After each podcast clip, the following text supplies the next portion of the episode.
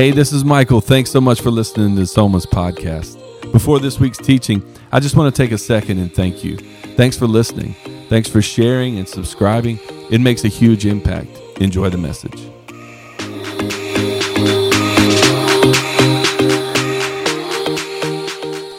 All right, happy Sunday. It's good to be in the house. If you're excited for baptisms, come on. If you love Jesus, make some noise and hear someone. Let's go.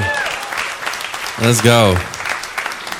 Sunday after uh, Easter is always like, um, Easter's like, whoa, everybody comes and people, you know, there's all kinds of craziness over Easter. A lot of people in the room. And sometimes people will uh, people will be like, "I'm good. I'll dip out," and they'll dip out until like Christmas or or you know uh, like a month later or whatever. So if you're here as a follow up, like you were here last week the first time, and you kind of like, you know what, I kind of like those people. I'm gonna come hang out on Sunday.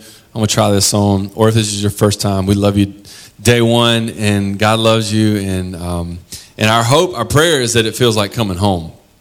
Um, we want to build a culture, build an environment, build a space uh, where it just feels like you know, coming over to grandma's house or whatever for lunch. Uh, you know what it's like to come home. Um, you've been on vacation, and vacation was good, and it was a great experience. But then you hit the threshold of your, your home, and you like sleep in your bed, and it's just like, oh, it just feels a little bit different. Um, years ago, I had a chance to go on this trip, and it was like adventure of a lifetime. It was awesome, and it was this real remote area. It's halfway around the world, and like real tropical area, but also a real poor area. We are going with a group of people. We are going to serve the folks that were in that region. And it's one of those things where when you go on these trips like this, you always think, I'm going to go serve these people. I'm going to go help these people. And then you're always way more blessed than anything that you bring to the table. But um, the place that we were staying where we were going to this area was not um, a dump. Like it was like a resort. And we were like, why are we staying at this? We were trying to figure it out. As a matter of fact, my wife when I went, she was like, um, Do you know where you're staying? And I was like, No. She was like, This place is ridiculous. And she was judging me a little bit, but I didn't set this trip up. So I was like, Hey, I'm to go suffer for the Lord at this resort. And so we went and stayed, but it was beautiful experience, beautiful people, beautiful country. And, and God was, um, it was really cool to be a part of that experience. But, uh, but it's like towards the end of the trip, it's just, you get, uh, you just kind of get tired and you're like, All right, I'm good it's been 10 to 14 days or whatever. It's like, hey, I'm, I'm ready to go home. I'm ready to go home. I'm ready to hug my wife, ready to kiss my babies, ready to pet my dog. You know what I mean? Like ready to lay in my bed. And all of us, we got off the plane and got into American Soul. First thing that we did when we got to an airport in America was we all went to Five Guys and ate a cheeseburger as big as our head because we were like, you know, when you go eat overseas in certain places, it's not as bad. It's just that your palate has not really adjusted to like the spices or like whatever. It's just like, give me a burger, bro, with all the things. Like, give me a burger. So it just feels good to come home. And um, the same thing's true for us spiritually. You know, uh, the Bible tells us that you and I were not created for the world that we live in currently. We were created for eternity. And so there's always this craving, always this longing, always this desire for more. And it's because you weren't made for this space, you were made for a different one. I love the way that C.S. Lewis puts it. He puts it this way He says, um, If we find ourselves with a desire that nothing in this world can satisfy, the most probable explanation is that we were made for another world.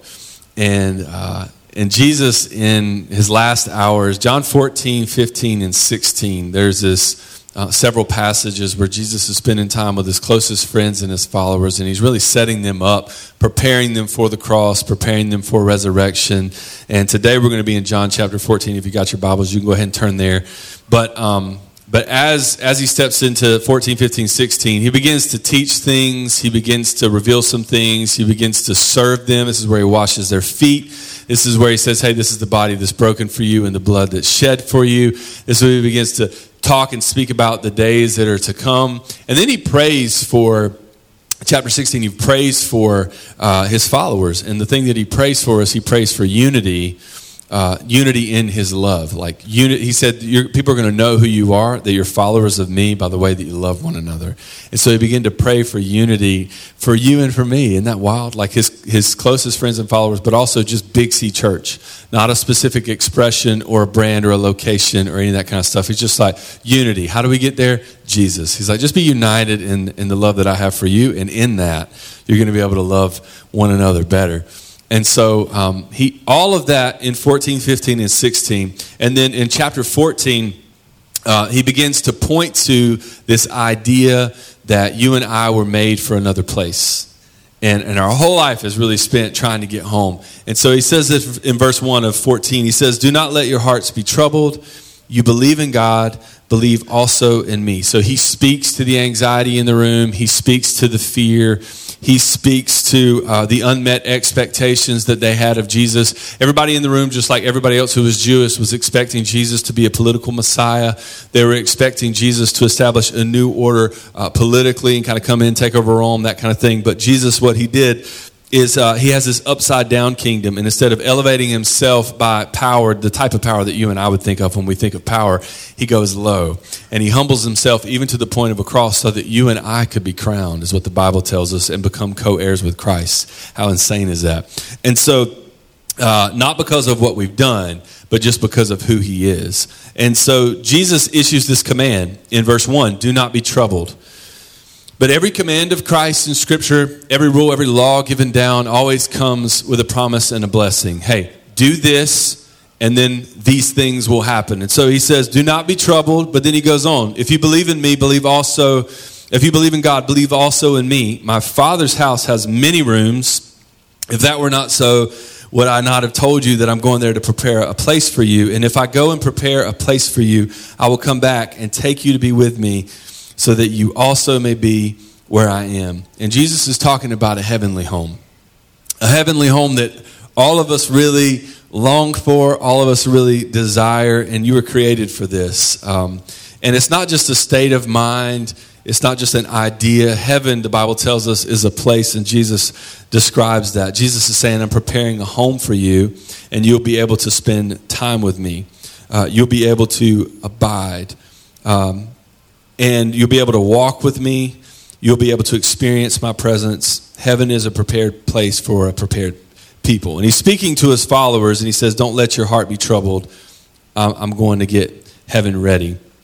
Um, and when, I, when we see this passage, uh, I want us to just kind of get it going in our minds this morning. Like, think about, imagine what kind of place Jesus must be preparing for us when he says, Hey, I'm leaving, I'm going to prepare a place. And we have kind of an idea. Most people think of heaven, they think culturally of whatever heaven, uh, they think of, you know, um, they think of heaven as being in the air. They think of heaven like angels, uh, celestial beings, harps, you know, lame music, naked baby angels, whatever the case may be. Like when you culturally, that's what people think of heaven.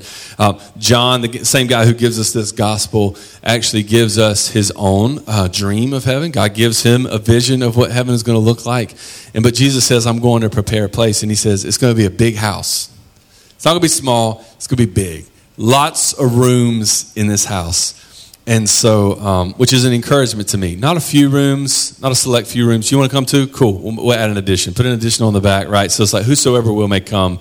There's enough room in the inn at this house. And I'm thinking about the type of the type of uh, contractor Jesus must be. Spent 30 years as an apprentice, as a carpenter, this side of eternity. Also, he is the Son of Man. Uh, he has everything at his, all things are for him, through him, and to him. He ain't worried about a plywood shortage. You know what I'm saying? It's not costing him $500 for a sheet of plywood like it does the rest of us in 2022 in Jesus' name. Like he just got everything at his disposal, anything that he needs, he's got it. What kind of place does he prepare for us? Um, thinking about a trip that Brooke and I, we took our girls uh, a few years ago. We went to the Biltmore. And how many of y'all been to the Biltmore up in Asheville? And uh, it's it beautiful place, beautiful home. The Vanderbilts went to Europe, saw French chateaus, and thought, yeah, let's do that. Let's just build that junk, but in Western North Carolina. That'll be great. Let's just drop that bad boy in, the most random place ever. And so uh, let's just build a railway. We'll get all the supplies there. It'll be great. If you've been, you know how offensive it is in terms of size and scale. Uh, it is over 250 rooms, 43 bathrooms, which I would love as a house full of women. That would be so great if we had 43 bathrooms up in my house. But it's four acres worth of square footage, massive place, 175,000 square feet. That's just in the house. And so then you go to see the rest of the property, and it's just like crazy. It's just wild. Uh, electricity before, I mean, they built this thing at the turn of the, the 20th century. It's still the largest home in America. Like electricity before anybody else had it. Had an elevator. Just throw an elevator in there. Let's just flex on the rest of humanity. Put an elevator in there. Why not? So they did all these different things. And our girls, we go, and I'll never forget when we went. Um, one of one of my kids looked at me and they're like, "Dad, why why don't we live in a house like this?" I was like, "Baby girl, uh, George Vanderbilt was not in ministry. Okay, so your boy owned half America." Um, but so, but it's just, it's wild to go to a space like that and be overwhelmed with how big, how incredible, how beautiful, the attention to detail. How long did this take? Took a long time. And, um, and to think about mansions and things that he's prepared for us. But you and I are overwhelmed with that. But God looks at that and God is like, oh, that is so sweet.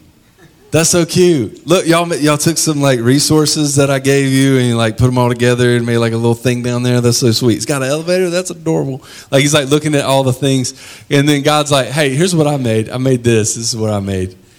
And uh, this was just how long did it take you guys to build that house? It took a long time. This took me like a second. I did this in like a second, and um, there's a rainbow. There's just like a constant rainbow, um, and it's sunny outside, but it's still rainbow because I wanted it and uh, so he builds things like this, and then there's other places. He's like, you know what? Let's let's do one of these as well. This is in Australia. There's a lake that's just pink. It's just a pink lake, and for the scientists, we're like, what the heck? Because it's the only place. It's like it's the only pink lake. You know what I mean? And they figured out it's like some kind of algae or bacteria. They they don't really know, but they're like it. And there's a pink lake, and he's like, why not? This is a pink lake. I was bored with blue lakes. Let's do pink over here. And you keep going, and you realize that he makes things like this and he's like, This is Switzerland. Looks like Narnia. Let's just throw some ice crystals on there. You know what I mean? A little snow. Give it a vibe. That's good. Uh, make a fire. Uh, it's salt flats. I'm going to make this thing. I mean, these are these are everywhere in the world, but I mean, they're all over the place. And he's like, I'm just going to make some cool things like that, and people can take a picture in front of it and post it on Instagram. You see images like this and uh, and you're thinking that guy's on top of a mountain and he's looking at the galaxies and there's all these stars and that is an awesome image. And then you read and you realize this brother's in a cave in new zealand and those are glowworms. Isn't that crazy? Um, he's just making junk up. How did you what? That's not even a thing. You just made that up. Uh, keep going. And, and, this is in arizona. Some of you have been there. How many of you have been to this place? Have you been in arizona? It's like cantaloupe uh, what is it called? Uh, Valley, Cantaloupe Valley, or something like that. I don't remember exactly. But he was like, let's just make something, uh, you know, make something that kind of looks like a lava lamp. Let's just drop that in there for people's pleasure. So we go to we go to um, beautiful places and spaces, and we get some kind of idea, some kind of experience of the beauty and the vastness and how amazing God is as creator. You don't even have to go a long way to experience a beautiful sunset and to experience cotton candy skies and just to like pull over on the side of the road someday and be like, dude, are you kidding me? Like, it's crazy. And then you get, and, and then let this hit. Uh, you read in the Bible, you realize all that we see is actually broken. It's not even Eden. It's not even what he has in mind.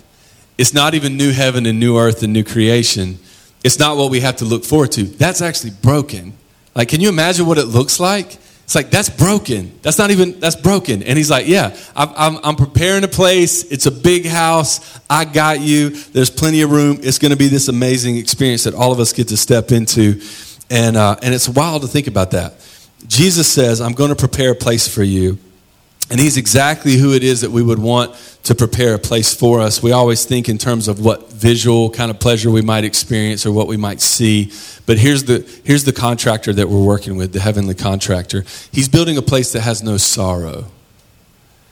He's building a place that has no tears. He's building a place that has no mourning.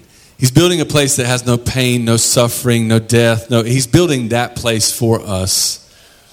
And uh, and not only is it like a spiritual or an emotional pain or suffering, here's good news it's also physically no suffering, right? If you're like me, you roll out of bed on any given day, your body is sore. I'm like, I'm in my 30s. Why am I sore? I did nothing yesterday. I got to take ibuprofen for the day ahead. I like, I did nothing. And it's like, does it get worse than this? And you talk to people, they're like, it definitely gets worse than that, right? So it's like, but it's like, you get to look forward to like a redeemed body, new creation body. Like, I'm here for that. And so he says, I've, I've, all that's to look forward to but not just a future eternity or a future hope of eternity, not just looking forward to heaven, But he actually encourages us to bring that hope, that hope of eternity, bring that into the present. We talked about that last week.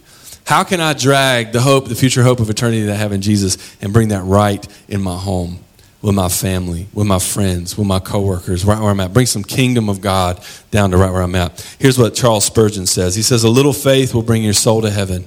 You believe in Jesus, the life, death, and resurrection of Jesus, that'll get you there. But he says, Great faith will bring heaven to your soul. And so when, when you live in light of eternity, when you have a heavenly focus, you bring it down to the people around you. Don't wait until you're dead to start living, is what he's saying. He came that we might have life and have it to the full. We hit that on a different week. Jesus says, I am the way, I am the truth, I am the life, is what he teaches. Here's what he says in verses 4 through 5. He's telling this to Thomas, uh, and all of the disciples, all the followers of Jesus are there. He says, You know the way to the place where I'm going. And then Thomas said, Lord, we don't know where you're going. How can we know the way? So Jesus starts, Hey, don't be worried, don't be anxious, don't be troubled.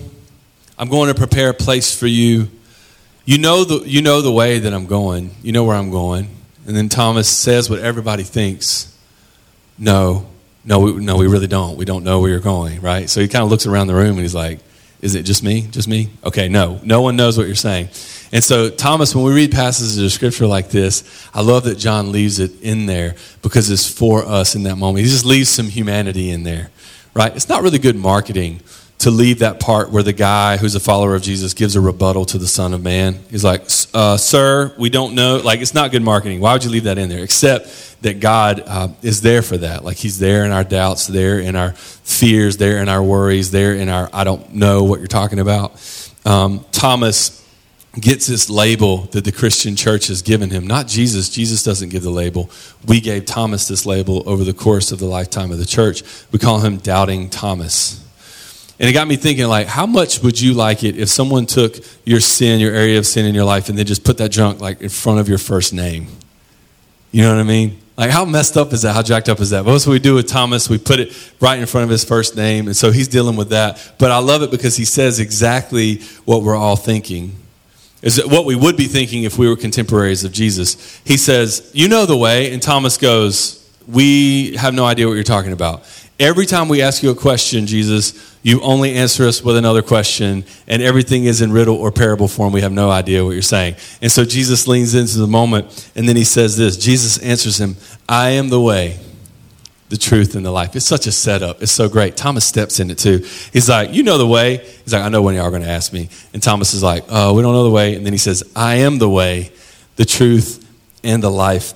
No one comes to the Father except through me. If you really know me, you will know my Father as well. From now on, you do know him and you have seen him.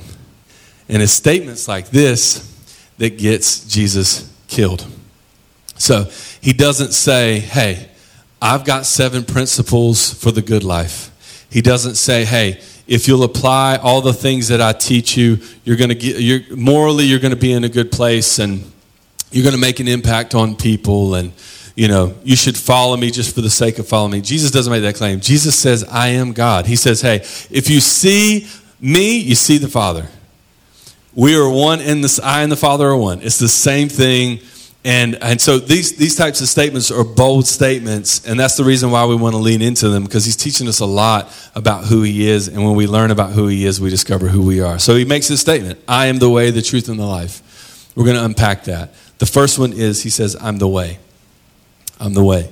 Jesus is saying, I'm the way home. I'm the way back to a relationship with God. I'm the way to an eternity with him. And I'm also the way this side of heaven.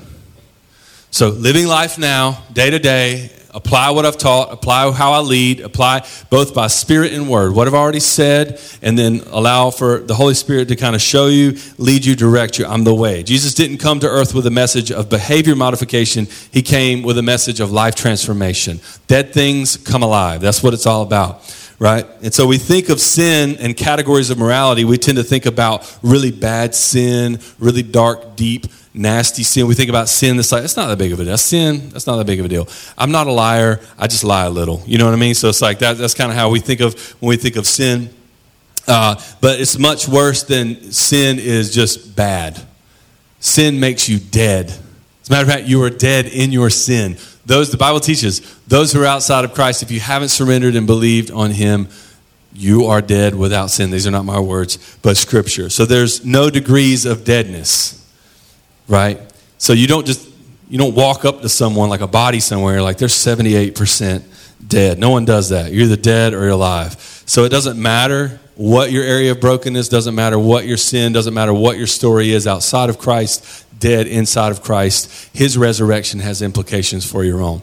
That's what we talked about last week. So I get to ride the resurrection of Jesus so that he can give me life and offer a future hope, but he begins to transform my life now. We always look at other people's testimonies or stories of what God's done in their life, and we always want the crazy story right? Isn't that, is that just me? Like growing up, I remember we'd have speakers and stuff like that, and you'd have crazy stories. Like dudes like, I OD'd three times, you know, I was resuscitated three times, woke up, stabbed a guy, went to prison, started, you know, like God got a hold of my life, started a prison ministry, me and people came to faith. You're like, man, that's a, that's a story. That's good. I've never OD'd. You know what I mean? Like I've never, I, have never, I've never stabbed a guy. Like I just, like that, he's got a real story. I want like, you know, I, story's kind of lame. You know what I mean? Like I grew up in church and, you know, I kind of like, I was a good kid mainly, you know, didn't cuss much, you know, didn't like, you know, didn't like, you know, you know, said yes, sir, you know, like did, you know, knew some things, went, did some religious rhythms, and then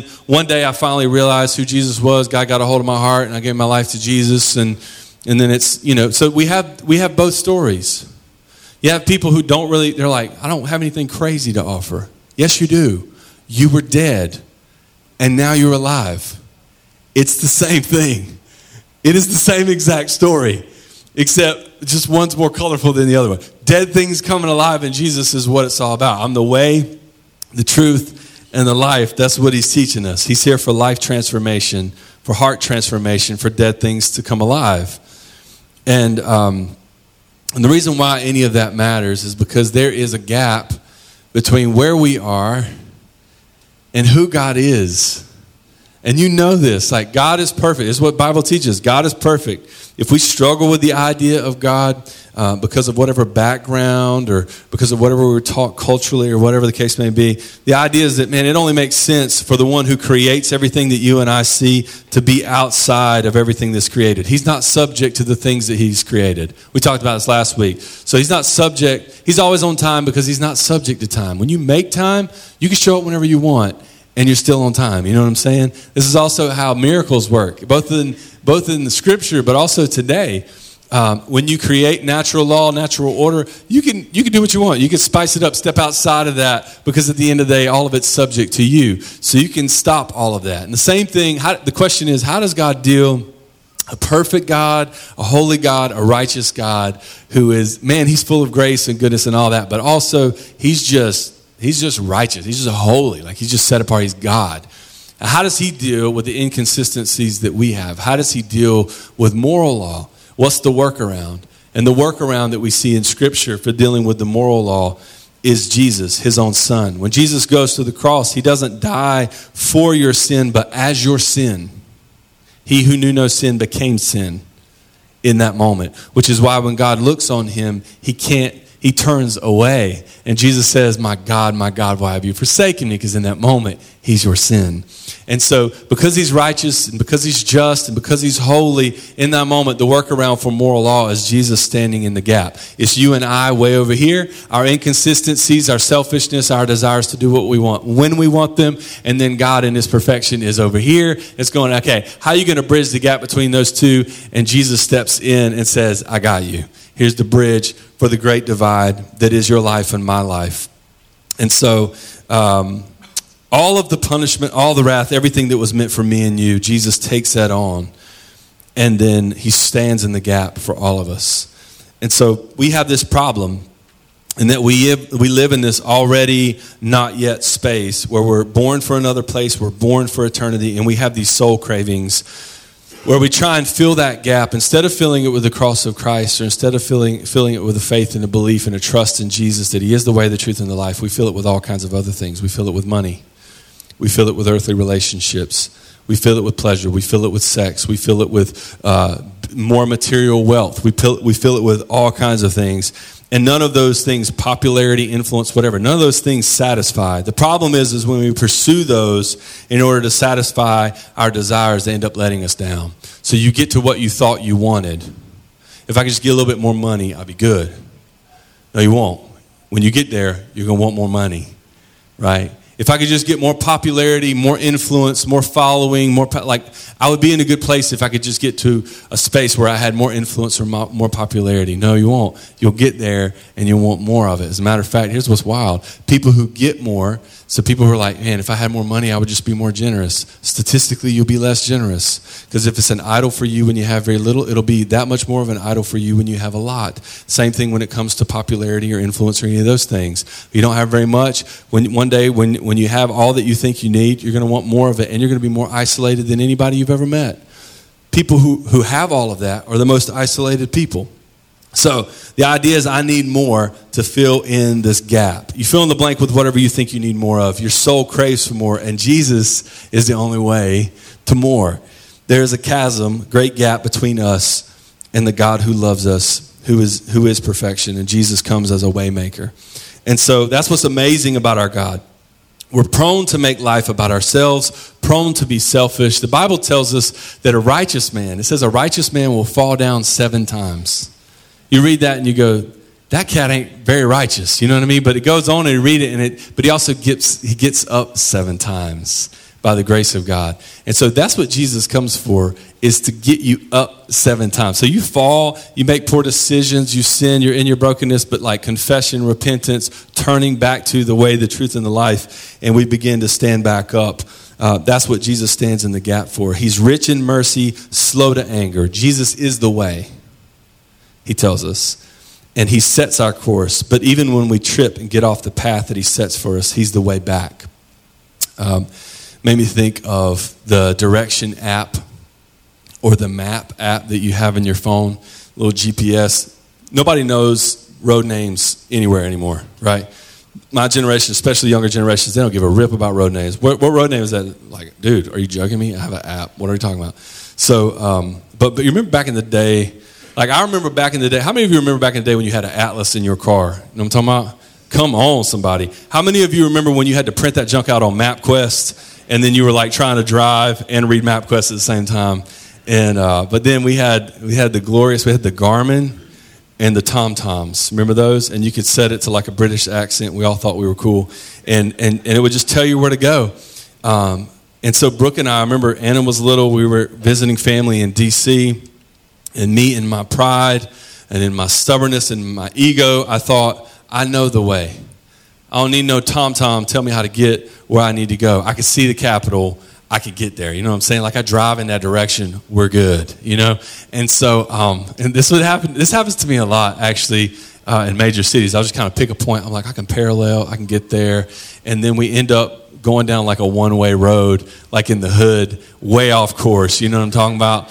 And uh, and but but what's cool about the app on your phone, the directions app or whatever, what's cool about that feature is this kind of built-in grace of what happens when you go way off course, you take a wrong turn, or you end up somewhere that you're not supposed to be. What does it do? What does it say? Rerouting. Yes, yeah, so good. That preach is so good. And so Jesus says, I am the way. And so many of us are in a place, it might just be like one wrong turn. It might just be like you are in another state, my man. Like you, but, but the idea is that there's grace built in to get you back in the direction that God has for your life. It doesn't matter how far away you are. Um, now, we could avoid all kinds of pain and suffering and waiting and all kinds of things if we would just go the way. If we would just go the way. And so, you know, a lot of times now I'd even tell you, hey, this is the quickest way to get to where you want to go. This is the straight and narrow. This is the best path for you. You're going to avoid traffic. You're going to avoid frustration. You're going to avoid all kinds of things if you go this way. But so many of us, we decide in our arrogance and in our pride, I'm good, I got this. It's not unlike the Israelites in the Old Testament. We should have taken them 11 days to go from Egypt to the promised land. It took them 40 years. And we see that and we're like, what a bunch of idiots. But you and I do the same thing all the time. We do the same thing all the time in certain areas of our life where we don't choose the way. and, and you're like, I, am choosing the way in the majority of the place of places or spaces of my life, and yet there's still certain things we kind of hold on to. Is go, I know better than God. I'm going to choose to do it my way in this part. And He's going, don't do that. It's going to take you a lot longer. I'm going to have to reroute you. It's going to be painful, and you're finally going to go down a one way street in the hood and realize, I'm I'm good. Like you get to a humble place in a broken place that you're finally willing to like lean in and go the direction that he has for your life. And Jesus says, that's what he's, when he says, I'm the way, is what he's talking about. I'm the way that you should walk. And guess what? When you get off course, I'm the way back to the Father. He says, I'm the truth. This is what else he tells Thomas. I'm the truth. I'm the way and the truth. And what does it mean when he says, I'm the truth? He said, I'm the truth of who God is. You want to know who God is? That's me. Jesus is the visual aid of who he is. He's God in flesh. If you want to know what God sounds like, what he acts like, what his posture is towards you, Jesus says, I'm here. Take a look. This is what Colossians 1 15 says in 19 through 20. It says, The Son is the image of the invisible God. You want to see God? Look at the Son, the firstborn of all creation, for God was pleased to have all his fullness dwell in him. Let that set for a second. There's not a single bit of who God is that was not in the person of Christ. God's fullness was dwelling in the person of Jesus as Jesus the Son, pleased to have all of his fullness in him, and through him to reconcile to himself all things, whether things on earth or things in heaven. There it is again. The gap between you and I and a perfect God is Jesus. And so, by making peace through his blood shed on the cross, and so the truth of who God is is found in Jesus. And many people don't want a relationship with God because um, uh, they don't know who God is. They have this misinterpretation of who God is. So if you view God as someone who's excited to catch you in the act, if you view God as someone who's excited to execute punishment on you, if you view God uh, as someone who's a tyrannical judge, you begin to live in shame, you begin to live in fear, you begin to kind of tiptoe around. Like just don't find me out. And, and, and the opposite is true. If you begin, if you see God as someone who's only gracious, only kind, only good, not just, not holy, not righteousness, no standard, then we abuse the grace that He offers. Jesus is my homeboy. It's good. He will cover my sin. It's all good. He's already paid for all the dumb mistakes I want to make next week. And what we do is we cheapen His grace. And then we just need to let it sit that uh, grace is expensive and Christ died for your sin. Like that moment needs to happen where we realize that. And some of us, uh, we believe in a God who's distant, like a celestial clockmaker who sets things in motion but isn't involved. Like a deity, yeah, he kind of like he does things and then just lets it roll. He's just kind of watching, real cold, from a distance, that kind of thing. Except the Bible shows us through Jesus how, how much of a lie that is. How much God is for you, how much grace he offers, how much love he has. If anything, Jesus tended to rebuke religious people. Those who said, Hey, I've got it all together, who were quick to judge others, instead of being an extension of grace for the broken and the lost and the marginalized, instead of coming alive in him and then extending that to others. And so that's what we see time and time again in Scripture. If you think that God's out to get you, you need to read the story of the woman who's caught in the act of adultery. Under Jewish law, she'd be stoned to death. Jesus flips the law because he authored the law. Again, you're not subject to something if you make it. Uh, who is Lord of the Sabbath? That kind of thing. Hey, he, he looks at everybody who's there to stone the woman who was caught in this act of sin. By Jewish law, they're like, we're bringing her Jesus. Jesus has got to uphold this. He's a, he's a man of the law. He teaches about the law. Clearly, um, he's going to take part in this. And then Jesus says, Sure, let's do it. If you don't have any sin, throw the stone. No one throws a stone. So the next time you think your God is angry, get the picture of a God who's in the person of Jesus offers grace and mercy to this woman in this space. And then he says, What afterwards? Go and sin no more. Right? So he's the truth of God. There's a story in Luke 7. There's a lady on her way to bury her only son, and she's broken in the passage in Luke 7, it tells us that she doesn't even she doesn't ask anything of Jesus, she doesn't beg of Jesus, she doesn't worship Jesus, she doesn't mention Jesus just sees her. And it's not based on good behavior or merit or any of the other things. She's not doing anything to get a miracle. Jesus just because of his love for her, his love is enough to compel himself to move on her behalf, and he raises her little boy from the dead. And he tells her when he sees her in Luke 7, the phrase that he gives to her is he says, "Don't cry." Now, that doesn't sound like a God who doesn't care.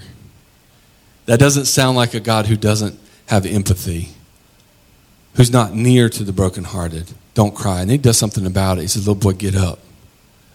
Side note if you ever have a funeral and the Son of Man walks up on your funeral, don't put the body in the ground. Just don't put the body in the ground, okay? Because, like, anytime Jesus is around, funerals tend to not happen, okay? We hit that last week. But I love that. Um, that he, he loves her, he's for her, he's broken in that moment, he's near. And so, if you want to see who God is, look at Jesus. You got you to spend some time with him, get to know him, and then he's going to reveal some things about the character of God. Here's what Jesus says in John 8. Again, same author, different chapter. Jesus says, To the Jews who had believed him, Jesus said, If you hold my teachings, you're really my disciples. Let that just stop right there. if you hold to my teachings, you are really my disciples. Then he says this You will know the truth, and the truth will set you free.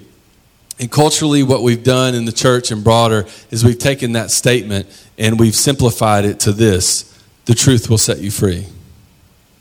You ever said that or heard other people say it? The truth will set you free. Which is true, it's not untrue. But it's only true because of the precursor statement. It says this You will know the truth, and then the truth will set you free. So, how does it set you free? You know it, and then it sets you free. Freedom comes from knowing. And this is the reason why our vision as a church starts with know God. I got to start there. I got to have a real relationship with Him. I got to spend time with Him. I got to converse. I got to pray. I got to. There's a lot of things that God's already spoken, God's already said in His Word. What can I do to download, begin to understand His character and His promises for my life? Like, I need to know Him. Not just know things about Him, but know Him. Gnosko. I want to know Him. And, and it means just an intimate relationship. And guess what? You can't get the freedom that God wants for your life outside of knowing Him. So many people want to get freed from some, from some things and some areas of their life, of struggles, predispositions to sin, and they can't, you can't do it in your own power. You have to know Him, and then He gives you over to freedom. If you know the truth, Jesus is saying, I will set you free. I will set you free. And so we can't, uh, we can't apply what we don't know. Uh, um, and this is true, this is an experience for every Jesus follower. You can come to faith in Christ and, uh, and learn things 15 years. How many of you know that's true? How many of you have been following Jesus for a while and you're learning things over the past couple years that you're like putting off over the past couple years? Like, ooh, he got me. Past couple years, you know what I mean? Uh, like, man, I wish I'd applied that, but like 20 years ago, you know what I mean? Uh, Brooke and I will sit with people from time to time in our church family and um, going through things. And, and there's people who are mature in faith, been following Jesus for a long time. And then there's people who are like brand new to Christianity, brand new to following Jesus. And, um, and it's evident sometimes that people come in with kind of a cultural Christianity or an idea of the way that God ought to operate or who He is based on what they heard or taught, uh, was taught as a kid. Things that are really not biblical, though, because they'll say things and we're like, oh, hold up. So we have to flesh everything out through the filter that is Scripture. And what has He already said? What's He already said? Do you know Him? Do you know what He's already said? And do you, are you willing to submit your life to that truth? Because if I do, then He'll set me free. So Jesus says, I am the way, I am the truth, and then He says this I'm the life. And Jesus is saying that deliverance. Uh, the deliverance that he's talking about is not a political deliverance, it's not a, a, social deliverance, but it's a spiritual and even a physical deliverance over to us. As Christians, if we're not careful, um, we, will, we will come to faith in Christ and then we will relegate the Christian life to good, I'm going to heaven, awesome, done.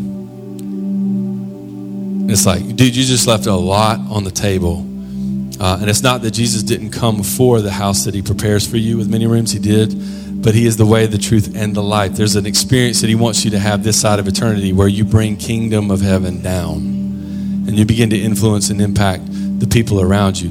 I know people that I've talked to before, and I'm like, "How you doing?" They're like, "I'm just so ready for the Lord to come. So ready for the Lord. So ready." Basically, like I'm so I'm ready to die, bro. Like I'm like I'm ready to go to heaven. Can we just get the heaven thing going? And it's like you're leaving so much on the table if that's the way that you view following Jesus. Because what he does is he comes He gives you over to His way, His truth, and the life that's on the other side of obedience. And then He says, okay, now I want you to take this message, this hope of salvation to the rest of humanity. I'm going to empower you by my Spirit, and you're going to be witnesses wherever you go. But you can only do it in my power. You can only do it my way. You can only do it with my truth. And then you can only do it with me giving you over to the life that, that really you're called to live.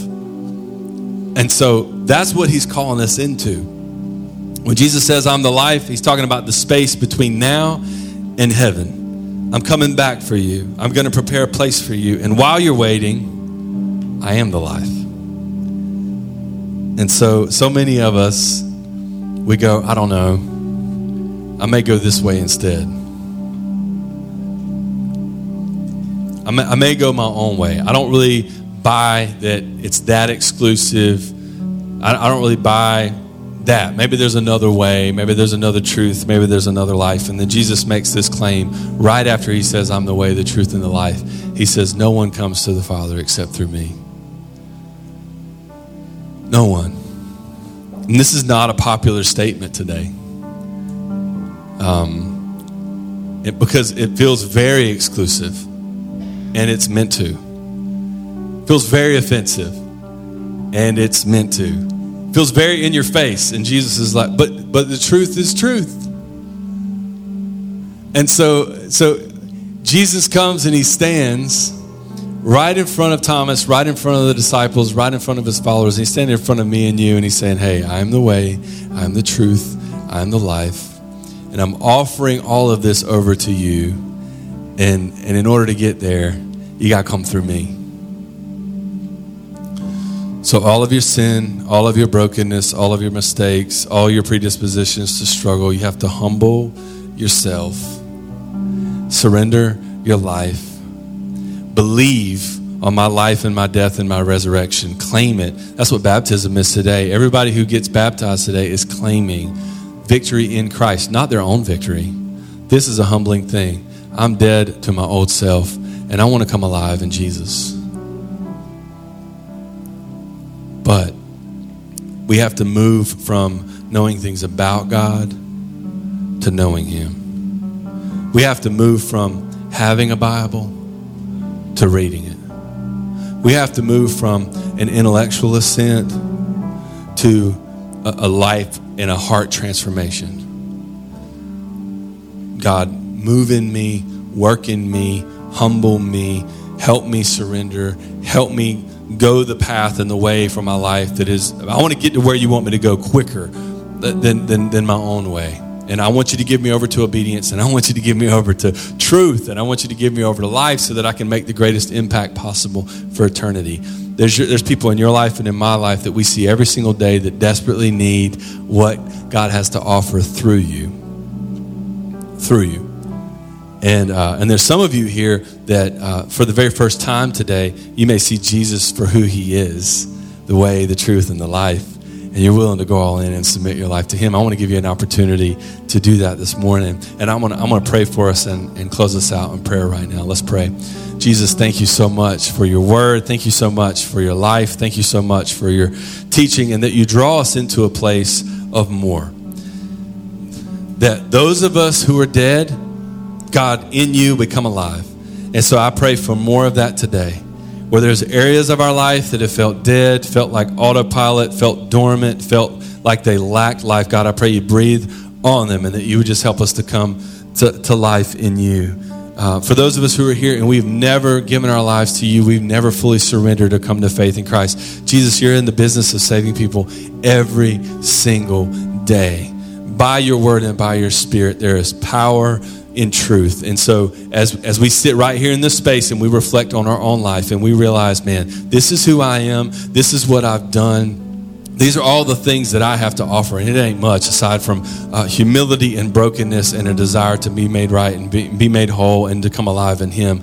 And I offer my humility, and I go low today. And, and Jesus, I, I pray that you would save me by your grace. I pray that you would stand in the gap, that great gap between me and God, and you would do what only you could do in this moment. If you're here today and you've never fully surrendered your life to Jesus, and you want to have a moment to mark that, uh, that faith that you have in Him, that's what saves you, by the way faith.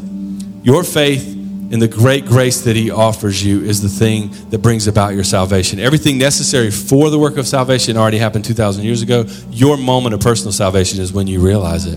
And so today, if that's you and you go, I'm surrendering, I'm handing over every bit of my addiction and my shame, and I'm handing every bit of my sin and my brokenness in my life, I want to either A, come alive in you or rededicate my life to you today. I've been struggling with whatever you've been struggling with. If that's you and you're in this space, you want to come alive in Christ, would you just raise your hand right where you're at? I'd love love to lead you in a prayer. Prayer doesn't save you, Jesus saves you. But right where you're at, just raise your hand. I see your hand. Thank you. And just say, I want to surrender my life. I see your hand. I just want to surrender my life to Jesus today. Again, He would love to just give you over to freedom, but you got to know Him. If you want to know Him today, just pray this prayer Jesus, I love you. Thank you so much for what you did for me. God, give me over to a knowledge uh, of you. Give me over to the way that you have for my life. I pray that you would you would bridge the gap for me. You came, you stepped in, and you took on sin. You took it to the cross. That was my sin, and you paid for it. And so I offer in exchange for that, God, my life. It's the only thing that makes sense in this moment. My life. I fully surrender, and you lead me the way, the truth, and towards the abundant life that you have for me this side of eternity, but also into heaven. And God, I'm grateful for the life change that happened today. For every marriage in the room, God, for every family in the room, for every future purpose in the room. God, you desire for dead things to come alive. Help us to submit to your word, the way, the truth, and the life. Lord, we love you, and it's in Jesus' name we pray. Amen.